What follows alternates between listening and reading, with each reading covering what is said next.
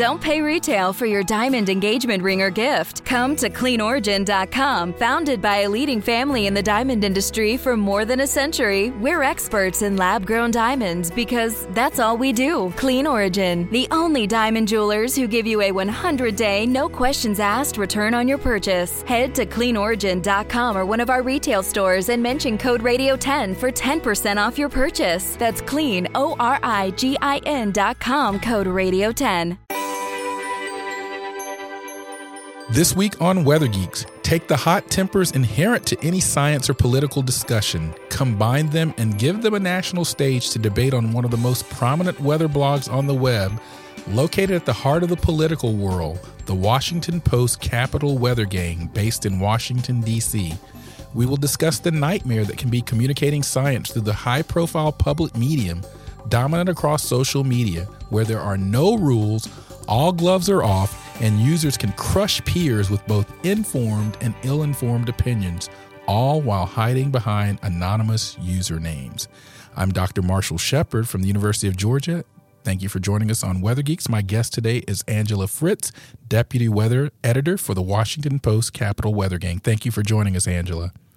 Thanks for having me. So, you know, you we've talked on this issue in the past and I want to just dive right in because you are right there in the midst of the political cauldron that is Washington DC. Do you feel science issues these days are quickly and easily politicized, particularly some of the ones we deal with on the weather and climate side? Yeah, I mean that's that is the way that it that science goes, and um, you know it's unfortunate because you and I were were kind of you know diehard science geeks, and and and we love to to talk about um, and to think about the science for what it is. But but here in DC, it's a little bit different because you know as it should, science informs policy, um, and so you know a lot of people are trying to make sure that our policymakers have the best information possible. And, you know, depending on what angle they're coming from, uh, they may or may not be getting, you know, what we consider the facts. Yeah. Now, let's step back before we go further into this discussion. Let's kind of step back and let you set the stage for Capital Weather Gang. I know it's a, a fairly unique entity for a major newspaper. So, talk about why Capital Weather Gang evolved and how you and uh, our good colleague Jason Samenow and others got involved. Right. So, you know, it actually was born um, from Jason Samenow's mind, you know, about 10 years ago. And, and he started it as capitalweather.com, um, which you know, I, am not sure he thought or he realized that this was going to be so popular, but it seems like um, at least DC was aching for, you know, a, a real. Um, uh, focused weather source um, that wasn't, you know, network television. Um, and so, you know, that took off. And of course, it helped that they launched in, in 2005. And of course, the, the hurricane season was very bad that year.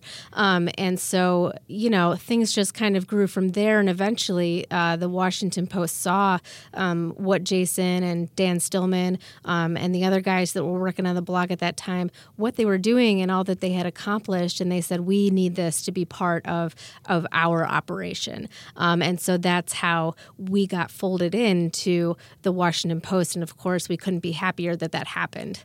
Now, I, I know that uh, Jason is uh, the the weather editor, and you're the deputy weather editor. How are you mm-hmm. staffed mm-hmm. at the Capital Weather Gang? Uh, are you too the sort of primary sort of Washington Post? Uh, I, I, do know that you use some freelancers and some others as a part of your team. Yes. Yeah, we wouldn't be able to do what we do if we didn't have such a talented group of people that are are willing to devote their time, you know, a lot of time, evenings and weekends, and even during the workday, um, so that we can, uh, you know, get out the best uh, forecast and weather information possible. So, you know, Jason and I are the only two full time uh, employees here on the Capital Weather Gang, but you know, we've got a team of two dozen different experts um, space weather experts tropical weather severe weather.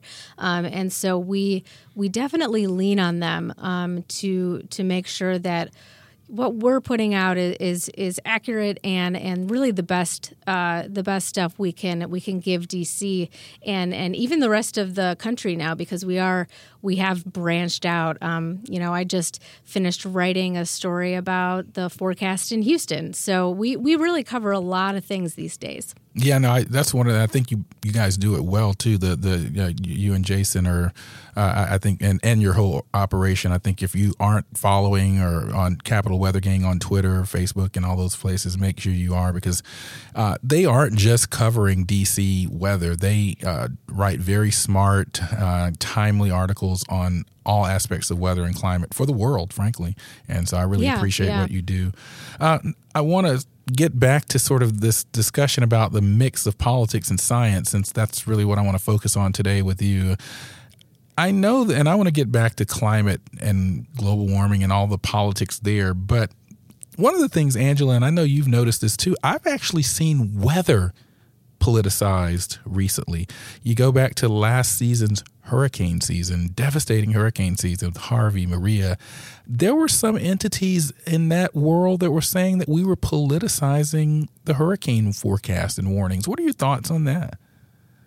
I mean, eh, you know, we, we live in such a mm, political time, if that makes sense. You know, I, I don't think 10, 20 years ago um, we would be talking about this at all, but um, politics has has really dominated the news. I think it's dominated everyone's attention, whether whether they like it or not. And so, no matter what's going on, um, politics is going to get wrapped up in it somehow. And and and media, um, news organizations are going to find a way to put a politics angle on everything because uh, you know as much as people complain about having to read about politics it is what they're reading you know um, we hear a lot of people say oh i, I don't want to hear about politics anymore but you know it, the clicks speak louder than the words, so to speak. So we, we know that that's what people are interested in, and so it's just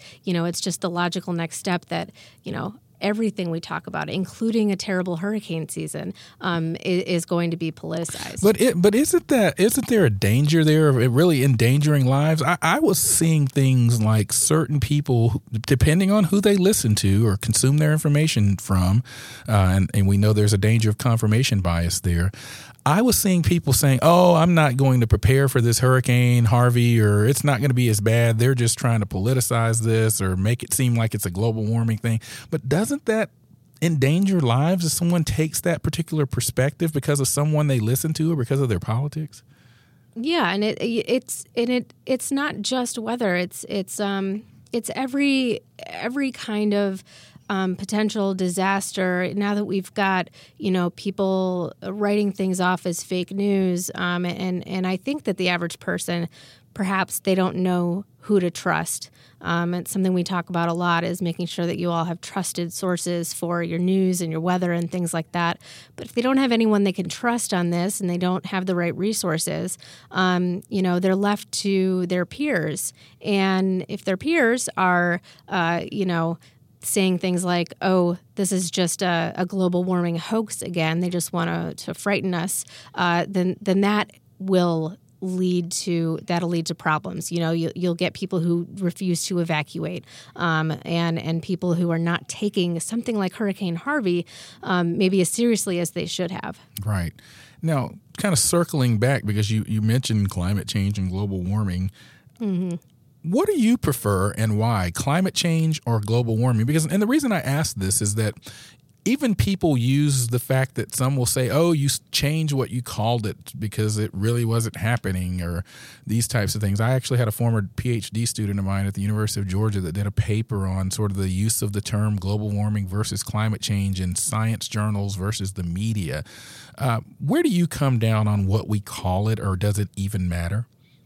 You know i'm i'm i'm all about it doesn't even matter and i use both and and i you know if if someone is telling me that they don't believe that climate change or global warming or whatever you want to call it that it isn't happening because we have different names for it, then I tell them that's a really weak argument. And you obviously have nothing substantive to say about it because, you know, we call different things uh, various names all the time.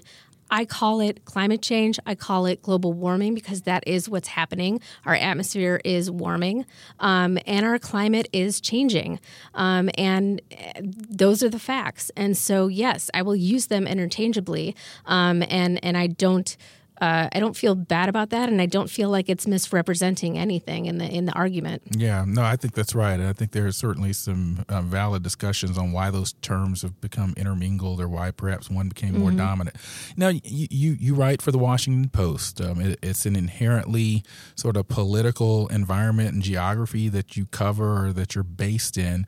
Do you find that um, because of the fact that you are the Washington Post, it makes feedback from your readers inherently more political, particularly when you write about perhaps something like climate change or uh, something that someone sees that has more of a political slant? Yeah, I, and I think you know whenever we're talking about um, extreme weather, um, climate change, um, you know, policy. We we do cover um, being in DC is is uh, useful because we do cover policy um, quite a bit where it intersects with um, you know weather and science and climate change. Um, but yeah, so we do see a lot of feedback um, from a political angle, even if we're not writing, in, uh, you know, with a political angle. Um, this doesn't happen with, you know, some of the local posts that we write. You know, w- we do a lot of really in-depth weather coverage of the um, the DMV, the DC, Virginia, Maryland area, um, and those things don't tend to skew political in the conversation. But when we are talking about national events, um, bad hurricane seasons, wildfires, droughts, um, extreme heat waves, um, those will tend to skew into politics because, like I said earlier, whether we like it or not, you know, politics and policymaking is in everything right now, and um, and and because of how contentious those issues are in DC, um, that is what people focus on. And speaking of that, have you noticed? I mean, you've you've been around Capital. How, how long have you been at Capital Weather Gang now? Four years, if you can yeah, believe it. that's what I thought. It's been four years. Uh, Feels and, like and, I just got here. Yeah, and and and, and well, let's use this opportunity before I ask my next question to tell us about tell the, the listeners a little bit about your background. So where where were you before you were at Capital Weather Gang, and and, and what are your credentials? Oh, yeah. Well, uh, right. So I have always wanted to be a meteorologist, and. Uh, i w- I've always been fascinated by the weather and fascinated with science in general ever since I was very young. Um, I went to Valparaiso University, uh, Northwest Indiana. It's kind of up by Chicago um, for my undergrad meteorology degree, got a BS in meteorology there. You know, it's a small liberal arts school, but it just happened to have a, a spectacular Met program, and so Absolutely. that's that's what I yeah. So that's that's why I went out there. Um, and then after that, I really I, I, I wanted to broaden um, my meteorological horizons, so to speak, and and consider more of the um, global change um, and and you know geology and geophysics and get some more um, earth science involved. And so that's why i went down to georgia tech Go Jackets uh, to get She's my, talking to a bulldog here. yes. Yeah, well, I know exactly who I'm I talking to. Uh, and so I went down to Georgia Tech in Atlanta to get my master's in Earth and Atmospheric Science, and that was just that was an invaluable experience, just because that um, that department is so collaborative and multidisciplinary that I felt like I wasn't just um, studying the weather, I was studying Earth. Um, and so I, I, really appreciated that opportunity. And I also got to uh, test uh, test the water in teaching, and I think that's where I decided and where I realized that um, I'm a decent communicator at the very least. And so um, I decided I want wanted to get into the public interface. Uh, so uh, went to CNN, uh, did some producing there for a while, um, some writing online, CNN.com, and uh, uh, you know fired up uh, the CNN weather Twitter account, which was exciting. Oh, and nice. then uh, yeah, headed out to San Francisco then to work at Weather Underground and then, of of course, uh, a couple years after I was there, the Weather Channel bought Weather Underground, and so we all became one big family, which was very interesting. And then um, a few years later, then I decided to come out to DC and work for the Post, and and that you know I, I love my my weird, strange path, and you know flip flopping all over the country, and and it's been a it's been a really fun ride. And welcome back to Weather Geeks. I'm Dr. Marshall Shepard from the University of Georgia, and I'm talking with Angela Fritz, Deputy Weather Editor for the Capital Weather Gang, which is an arm or division, if you will, of Washington Post, actually. Now, we're talking about and the notes that I have here that we wrote down politics versus science, like oil and water. And we, we were talking in the 1st mm-hmm. segment about some of the aspects that you deal with and some of the unique aspects, particularly because you're covering not just Washington, D.C., but Washington, D.C. policy, politics, and even broader things. Uh, I want to kind of shift now to weather debates. And what I mean by that, yeah, yeah, meteorologists, you know, because you're in Twitter, you're active in Twitter and social media just like I am. You know that the meteorologist can get riled up about a lot of different things, little semantic things, yes. things that kind of matter to us as meteorologists, but the public, frankly, probably cares less about. What are your thoughts about this whole tendency for a meteorologist to go ballistic on terminology and which model is better and so forth and so forth, and the weather Twitter battles that happen that I see? What are your thoughts on some of that? Yes, the weather sphere, right? That's yeah. what we call our little uh, the little bubble that and we live in. And it is a bubble at times. Um, it is, and you know what, Marshall? I try and stay out of that bubble. I I don't. I monitor the bubble, but I try and stay out of it as much as I can because you know my my responsibility is to my readers um, and to DC and to whoever is in harm's way um, for for what we're we're talking about at the time. And I can tell you they they don't care. Um, they don't care about our terminology. They don't care about you know our nuance and our definitions. Um, they want to know what's happening. Um, they, what is the difference between a flash flood and an areal flood and a river flood and coastal flooding? There is no difference to everyone except meteorologists. Right. It's flooding.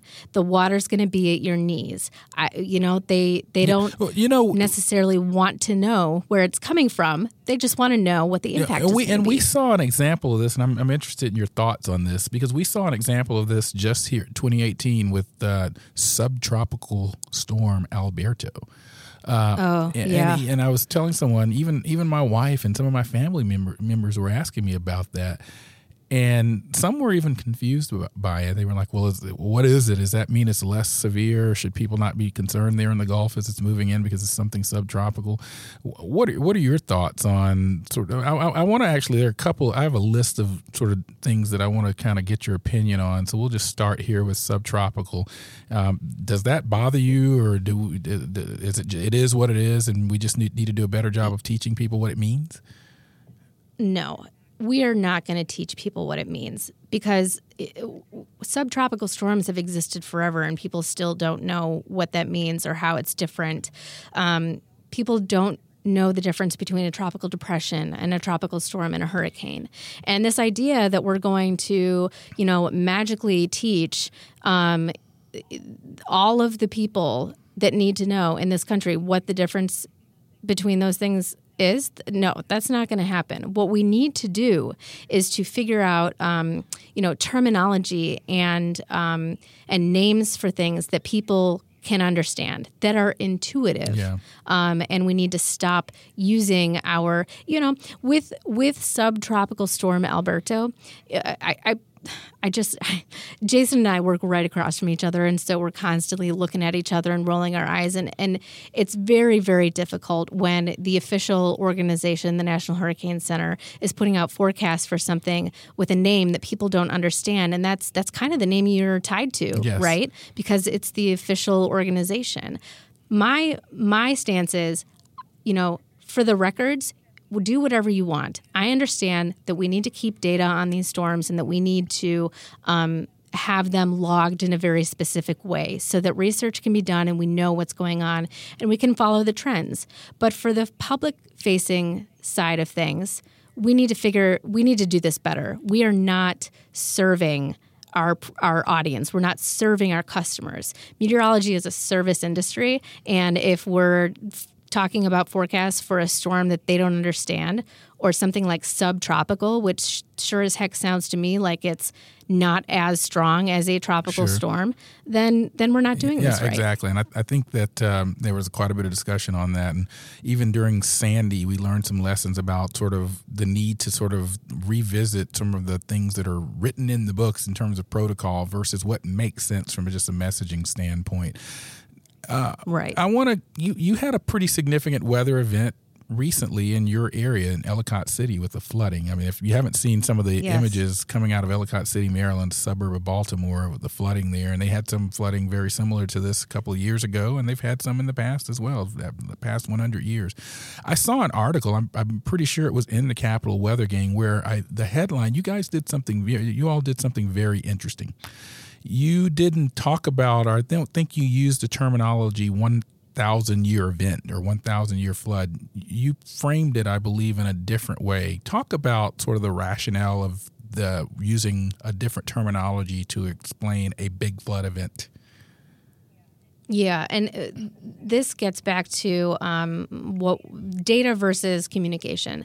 Um, so, the one in one thousand year rainstorm is is about return period, um, and it's done by uh, estimating based on you know however much data we have, um, how how likely it is, how many years on average should pass between these kind of rain events. So in Ellicott City, they've had two 1,000 year floods in two years, which makes no sense um, to you know an average reader or listener because they think, well, it's only been two years, so it's not a one in one thousand year event because we've had two of them in two years.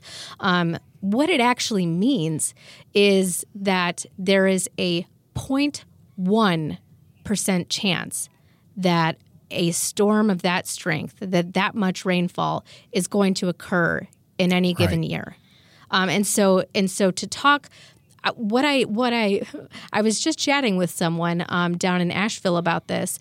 What I don't understand is why we don't put those uh, return periods into more um, you know common language like a 0.1% chance. If it's a 1 in 100 storm, it's a 1% chance that it's going to happen in any given year, um, and, and, so on. And I think I think people do understand that. They do understand, um, you know, some basic probabilities and, and, and that kind of risk assessment that goes along with it. Um, but once again, you know, our field.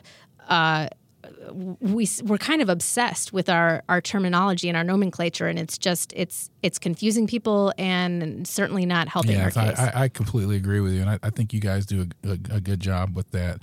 And I, by the way, I'm, I'm going to try to find a different term from you guys because I don't like the gender perception of that. You you people at the weather, Capital Weather Gang do a very good job yeah. of that. Uh, yeah. Thank now you. I want to talk about derecho you actually in DC experienced one, I guess, several years back now, uh, in 2012, 2012 eh, five, five, six years ago.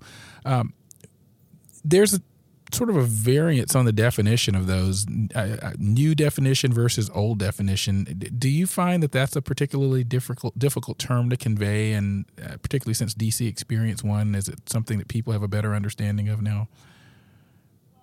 Well.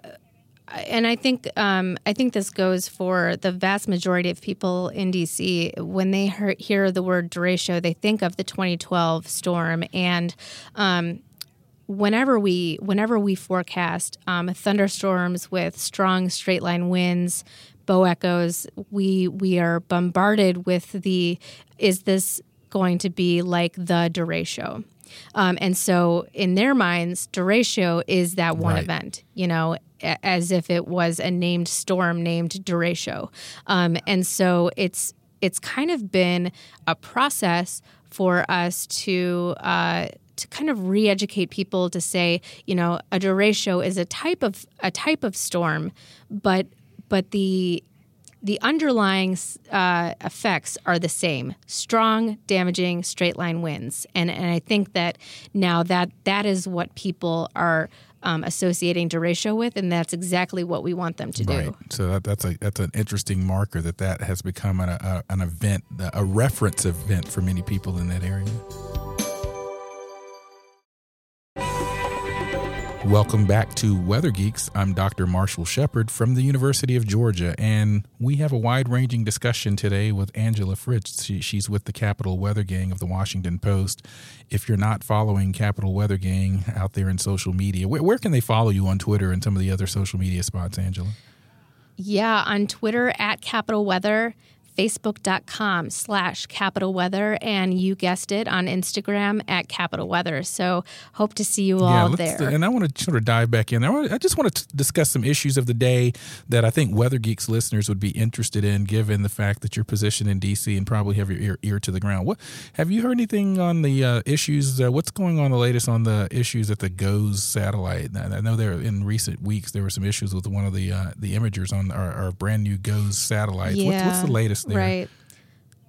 So right, so a little background: we um, there are two brand spanking new satellites up there that are just um, pretty remarkable in in their technology and what they can do for us.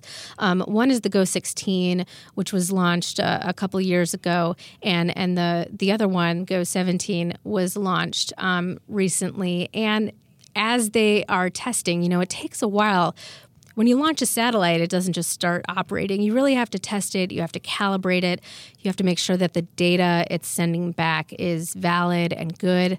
Um, and in that process, um, NOAA scientists discovered that. Um, the main, really the main instrument on the satellite, the Advanced Baseline Imager, um, which is the thing that looks it's like the eyes of the satellite. It looks down at our weather it takes pictures it can see in the visible spectrum it can see in infrared. So it's like it's like it's got night vision. Um, and it's really really the the, the core um, the the core instrument on the satellite. It was having some trouble um, for um, really 12 hours uh, a day which is significant. And and that's because it cannot regulate the temperature when the sun is pointed directly at the instrument. So you can imagine the the satellite is looking, um, it's hovering over the equator, it's looking down at the U.S. and you know twice a day for for six hours uh, of time when the sun is rising on the east or setting on the west. Um, its rays are, are pointed at the satellite, and that's where they're having trouble when when that radiation is right on the the instrument. Um, it's getting too warm and because of that the data that's it's coming back with is is not right. valid. It's not good.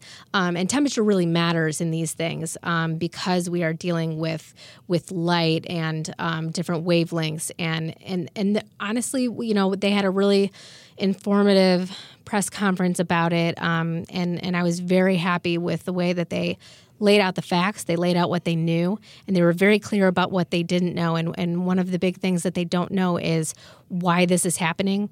Um, and uh, of course, that also means that they may not be able to fix it.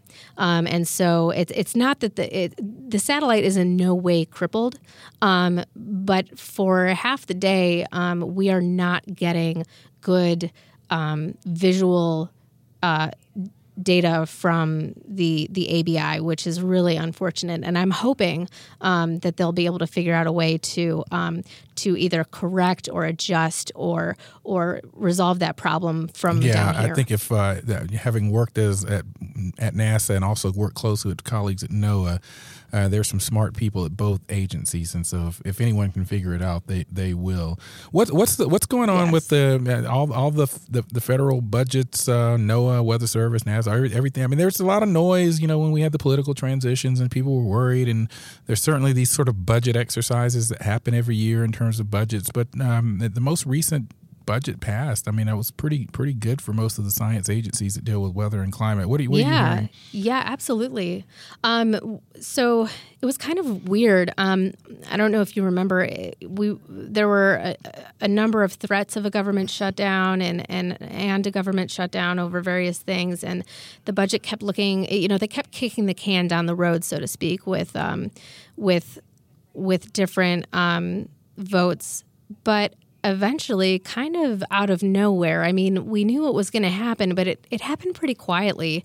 They passed a budget that, um, you know, when we looked through it, you know, it was pretty great for for the Weather Service um, and for NASA, and um, and you know, we didn't hear any complaints from NOAA or NASA, the organizations that that we follow, um, and so on our end, you know, the budget was kind of a, a no big deal thing. The thing that we are interested in and we're, we're monitoring very closely is the fact that the, the National Weather Service, um, NOAA, still has NOAA still has no permanent director. Right. Um, and, and then that's something that uh, Congress has to approve. Um, the Trump administration has nominated um, Barry Myers, who is the CEO of AccuWeather in State College, Pennsylvania. Um, he has been through a round of questioning by the Science Committee um, on the Senate. Uh, but uh, Senator Mitch McConnell, um, Speaker of the House, has not, uh, I'm sorry, Senate leader, majority leader, has not um, decided to call a vote on that. Um, and so we're still watching what's going to happen. You know, we've heard various um, rumblings here and there, nothing official, um, nothing on the record. But um, it, it, may or may not be coming um, in you know the next few weeks or months, and so uh, I guess the next question is, what does that mean for NOAA? Um, you know, because that's really the important question in all this. What does it do without a leader? And I'd say, you know, they they are business as usual. They know what they're doing. They've been doing this for years. They do have an interim director um, who is the deputy director, and so yeah, it's Admiral, not as if there's Admiral no one. Tim Gallaudet, I believe, is who you're referring to there, and who's yes. he's a very capable yeah, colleague. He, Absolutely. Yeah. And so it's not as if the ship is running without a captain. It's just that um, right now the, the, the Trump administration's pick is not there. Um, and so, um, it, really, it's a it's more of a political impact than an um, operational impact. If, if yeah, no, I think the uh, NOAA is running smoothly, and they're they're good career professionals and people there that are manning the ship. They, I, I think, they recently also brought on Neil Jacobs on board in a very senior level position as well. So there are certainly yes. some good good people yes. there as well. Yeah. Um, Mm-hmm. I want to pivot the discussion now, Angela, to social media. Love it or hate it. Mm. Yeah, I want to kind of come back to. I, I want to put a question, pose a question to you, and see how you react to it. If you could describe social media's contribution to science and or political issues these days in one word, what would that be? and I'll give you a little moment here. So, in one word, what do you what do you think? You know, or, and frankly, you don't have to do it in one word. What what do you think the implication of social media has been on science and politics? I, I think it it injects um, a certain amount of chaos. Chaos. Okay, into, we'll go with that word then yeah. for my original question. Okay, and and expand yeah, on, expand chaos. on that. Well, like I said earlier, love hate because you know with science, um, there are a lot of scientists on Twitter. Um, that is that tends to be, and this is just kind of my own personal observation, but it seems to be the social media um, platform of choice um, because I see a lot of scientists networking, sharing results, um, and and also being able to communicate directly with the public, and and in that way, I love it. Um, but on the flip side of that, you you're opening as a scientist, as a researcher, you're opening yourself up to the public. Um, you're opening yourself up to the public um, skewing or misunderstanding your results, um, and and you know spreading quote unquote fake news, so to speak. Um, so th- there is a love hate relationship there, um, and for and for politics too. I mean, on the one hand, um, Twitter is where I get the vast majority, if not all, of my um, news on um, what's happening in politics, what's happening on the Hill or in the White House. Um, and but at the same time, I think it's where the vast majority of misinformation comes from as well. Yes. So it's definitely a double Yeah, I, I would agree with that. In, in terms of your own day to day activities, though, what are the best and worst things about social media? Just not so much for sort of the big picture, but from your own day to day use of it.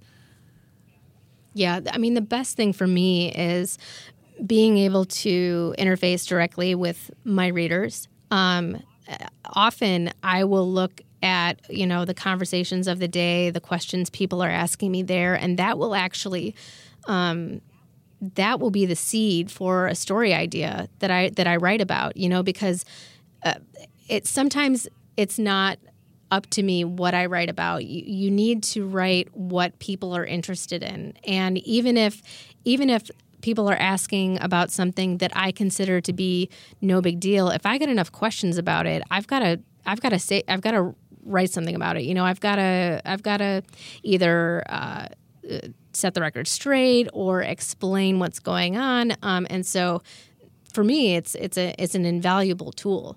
Um, the cons for me would be um, just the just the constant barrage of, um, you know, very negative criticism, um, being accused of um, politicizing things.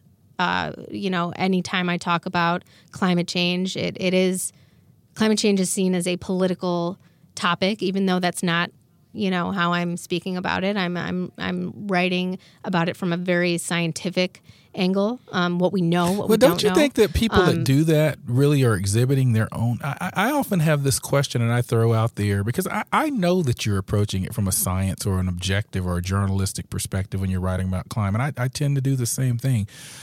I often put out there into the Twitter sphere, into the atmosphere. When does skepticism on climate change by someone actually morph over into being their own bias about it? And, then what I mean by that, and, Right. and, and Michael Mann mentioned this the other day too, when you're always skeptical in the same direction from the same perspective about something, when does that become a bias? Right. Yeah, and this is a bias or a or a denial. Um, talk about nomenclature in terms.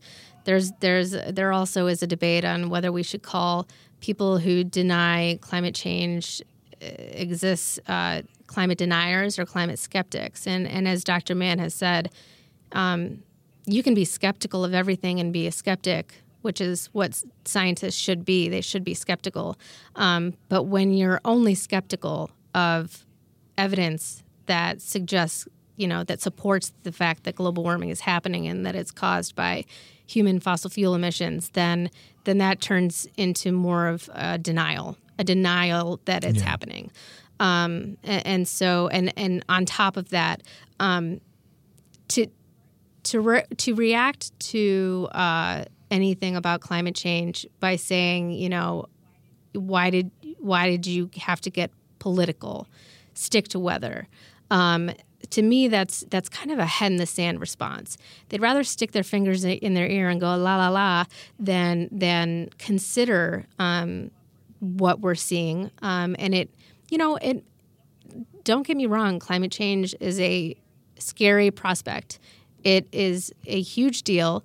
We don't know how we're deal- going to deal with it. We don't have policymakers that are focusing on it, and scientists are saying that things are going to get um, Well, did you did you see the did the you see the new uh, work that just came out suggesting that hurricanes are slowing down?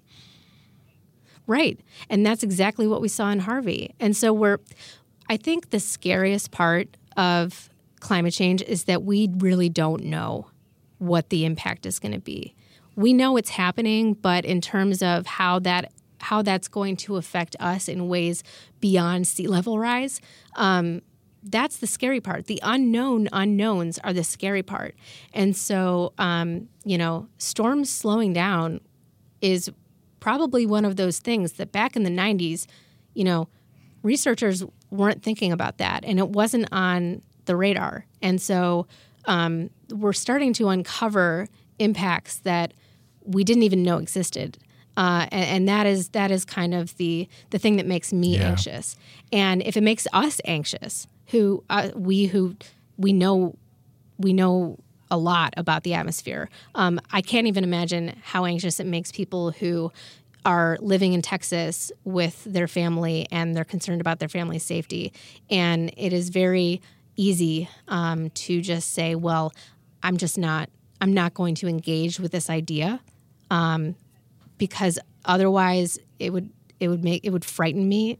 It would frighten my children and I just don't want to deal yeah, with it. No. So I, I completely understand yeah, that. I completely agree. We're talking with Angela Fritz of the Capital Weather Gang. She's the deputy weather editor there at one of the I consider best media outlets uh, out there for weather. So I really want to come in. I, I want to start wrapping this up, Angela. what what do you see going forward for Capital Weather Gang, and specifically, and for weather journalism uh, in general? For Capital Weather Gang specifically, you know, I I want to continue to expand our coverage, you know, across across the country and also, you know, across the world. And and not that we're going to have a Moscow bureau of the Capital Weather Gang anytime soon, but what I mean by that is that I want to continue to and, and grow our international weather coverage. Um, because you know the weather may be quiet in DC today, but there's you know a terrible deadly flood happening in India, um, for example, or there is a typhoon that is going to make landfall in Japan, um, for example. So I really I really want to um, write more about those international weather events so that our readers know what's going on. I think they do want to know what's going on. Um, we've seen over and over again that Washington Post subscribers want more international coverage because they want to know what's going on in the world because they know that it affects what's going on here. Um, and I think that that weather coverage uh, just plays right along with that. Yeah, I agree, and I think it, I I tend to find that a lot of the U.S. public tends to be very U.S. centric. They'll say something like, "Oh, we haven't seen many hurricanes in the last couple of uh, years or so. And I said, well, but we've seen some typhoons and cyclones. And so I, I think right. that type of international coverage um, would be very useful because uh, we can be fairly narrow in our view of weather in the context of climate. Now, what about just the future of weather journal? I mean, I know there's a, an out, a couple of outlets yeah. that have sprung up that probably are modeled on what you guys are doing at Kettle, you people at the Weather Capital Weather Gang. That's a, uh, a word I want to try to get out of my vocabulary there. Um, yeah, the, the yeah, gang the, members. The, the gang members. yeah, well, yeah, I was going to say, I don't know. That probably could have its problems. but uh, uh, you all have, uh, I think, um, spurred some uh, other organizations to think about doing some weather journalism. So, w- where do you see the future of weather journalism going as in, as a whole? Yeah, you know, I think it, the uh, the old school model uh, network TV uh, weather anchors. Um, they are absolutely still valuable. A lot of people still get their most of their weather information from the morning or evening news, um, but we are seeing changes. The demographics on that are changing, and younger people are more in tune with things like social media and, and the podcast. web. And so and po- and podcasts absolutely and so i think we're we're seeing um, that shift and i think that it's been happening since you know the even the early aughts um, that that we're seeing that shift toward digital, um, and whether or not um, some of these um, old school uh, folks, the the people who have been doing things um, the same way for decades, whether or not they can shift into that new model, into the new um, weather media regime, um, that'll that'll determine their success because we are seeing things shift. Um, and I think the success of the Capital Weather Gang um, is just evidence. Yeah, I agree, and, and the fact that you it's not just your success; you're good at what you do too. And I, I think that's where I want to end it today. Yeah, Angela Fritz, thank you so much for joining us on the Weather Geeks podcast. Uh, and uh, thank you. and me. we will see you again soon. Thank you for joining us. Hope so.